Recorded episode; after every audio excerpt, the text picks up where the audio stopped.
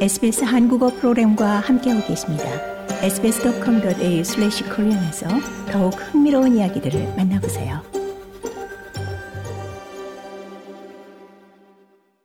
네, 2024년은 세계적으로 선거의 해라고 불릴 정도로 어, 주요 국가에서 중요 선거가 예정돼 있습니다. 뭐 가장 큰 관심사는 고국 대한민국 총선과 미국의 대선일 겁니다. 오늘과 내일 이틀에 걸쳐 한국 총선 및 미국 대선을 전망해 봅니다. 아, 시사평론가 서정식 씨 연결합니다. 어서 오십시오. 안녕하십니까? 네, 새해 복 많이 받으시기 바랍니다. 새해, 새해 복 많이 받으십시오. 네, 2024년 새해가 밝았습니다. 어제 새해 첫날 고국 분위기는 어땠습니까? 네, 지난 연말부터 어, 눈이 많이 왔습니다. 아, 네. 서울에 뭐 어, 굉장히 그 한, 눈이 많이 왔는데 뭐 새해는 첫날에는 뭐 별로 어, 그 네. 어, 눈이 계속 올 걸로 예보가 됐습니다만 서울 같은 경우는 어, 그렇게 눈이 많지 않았어요. 네. 어, 원래 이제 뭐 말씀하신 것처럼 아, 참그 선거도 있고 네. 또 세계적으로 어, 전쟁도 있고 뭐 이 물가도 많이 오르고 네. 어, 그래서 참 어수선한 분위기였는데 그렇습니다. 뭐 요즘은 어 이제 그 구정 어, 음력설이 대세기 때문에 네. 새해 첫날은 그냥 문자 그대로 새해 첫날이라는 어, 그런 모습으로 어, 휴일의 모습을 보였습니다. 1월 1일은 고국에서도 공휴일은 공휴일이죠? 네, 공휴일입니다. 네. 공휴일이고요. 그렇죠. 어, 또, 어, 이번에는 그, 한, 한 지난주에는 굉장히 추웠었는데, 예, 네. 또, 지나면서 날씨가 풀렸고, 네.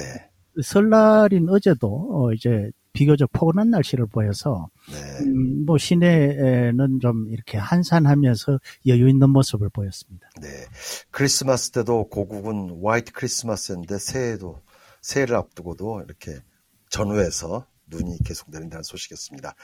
자, 올해 대한민국에서 이제 국회의원 선거가 실시됩니다. 그야말로 여야 모두 뭐 사활을 건 승부를 펼치겠죠. 그렇습니다. 아, 지금 이제 그, 어, 지금 여소야대니까, 네. 음, 여당 입장에서는 이제 그 국회 권력을 탈환을 해서, 어, 네.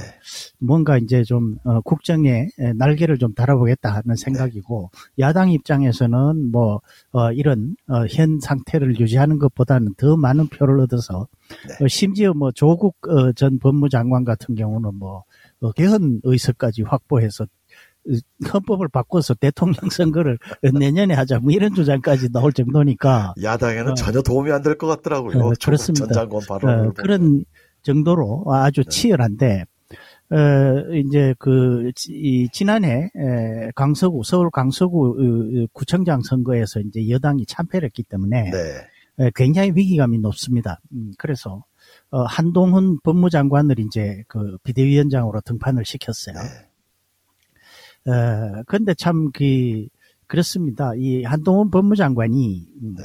그야말로 그, 참, 말은 진짜 잘하죠. 어, 그래서, 어, 이 야당 국회의원들이, 네.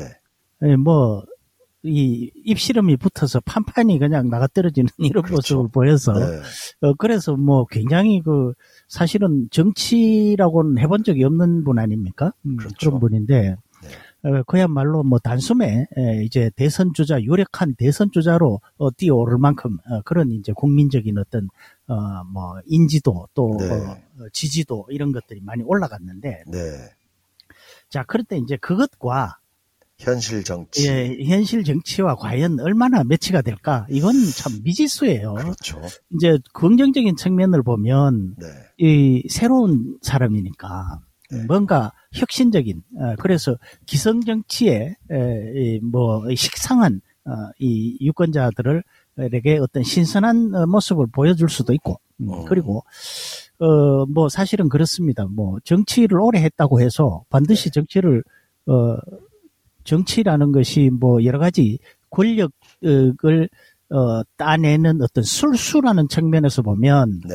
뭐 술수라는 표현이 좀 이상합니다만은 뭐 전술 전략 이런 어떤 그런 면에서 노련하겠죠. 네. 어, 그러나 또 정치라는 것이 이 나라를 부강하게 만들고 국민을 어. 잘 살게 만든다는 측면에서 본다면은 반드시 노련한 정치인이 그것을 잘한다고 볼 수는 없는 거죠. 네.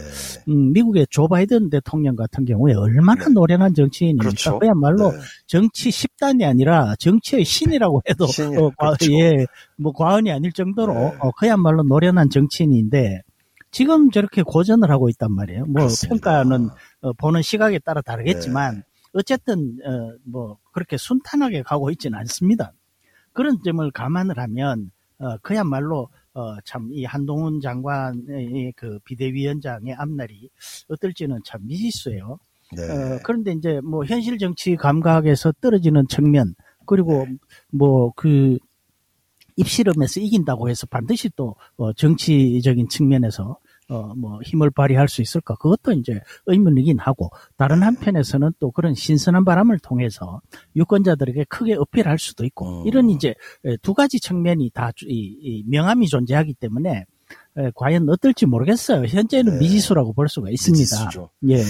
자, 또- 그런데 네. 에, 이게 이제 그 바로 이, 내, 이 올해 이제 올해죠. 올해 총선과 연결이 돼 있다 보니까 네. 어, 뭐, 이 한동훈 장관으로서는 본인의 정치적 입지도 중요하지만은 네. 거기에 앞서서 이번 총선에 어떤 성과를 보여주지 않으면은 어, 당은 물론이고 본인도 어, 사실은 그 추락할 수밖에 없는 추락하죠. 상황이거든요. 예. 네.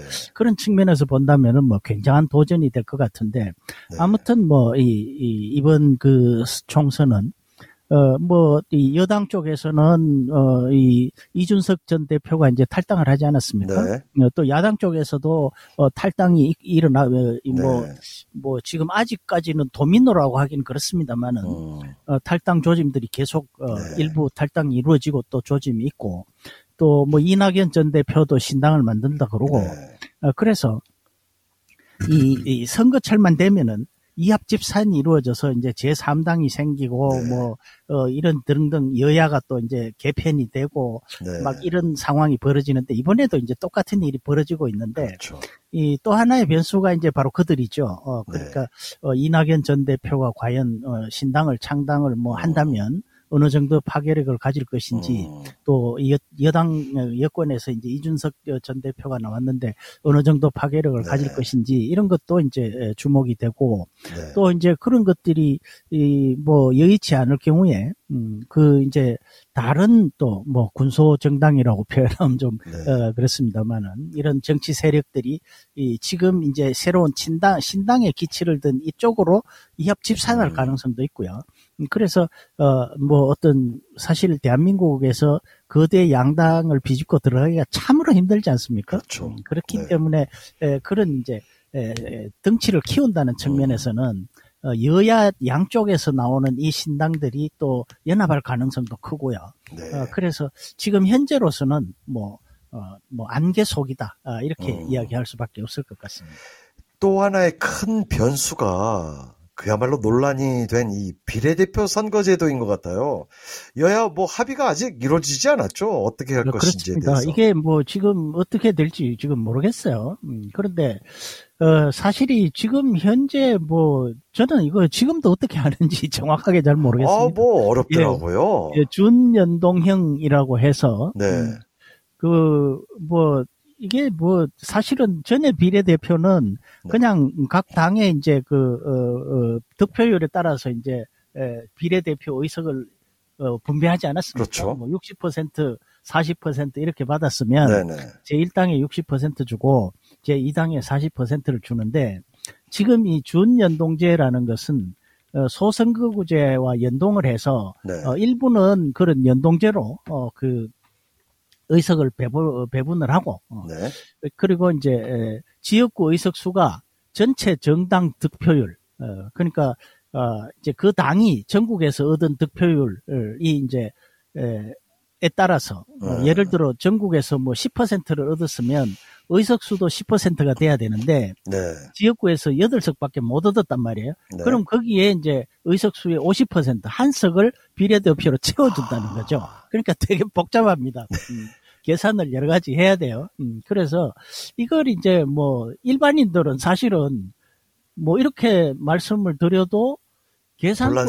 사실은 굉장히 예 그렇습니다. 그래서 어, 보통 이제 유권자들이 투표를 하면 어, 그 결과가 이제 뭐 정당 득표율이 나오고 지역구의 당선자가 나오고 이렇게 되는데 네.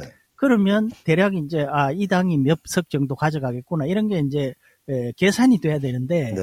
이 유권자들은 그게 계산이 안 돼요 지금. 그렇죠. 예, 그러니까 이게 뭐 국민을 어, 어, 우롱하는 거다. 뭐 심지어 음. 어, 이 이런 이야기 민주당 쪽에서 어떤 국회의원이 그런 이야기도 했어요. 네. 국민들이 준연동형 계산식 알 필요 없다 이렇게 이야기를 했습니다. 그렇죠. 네.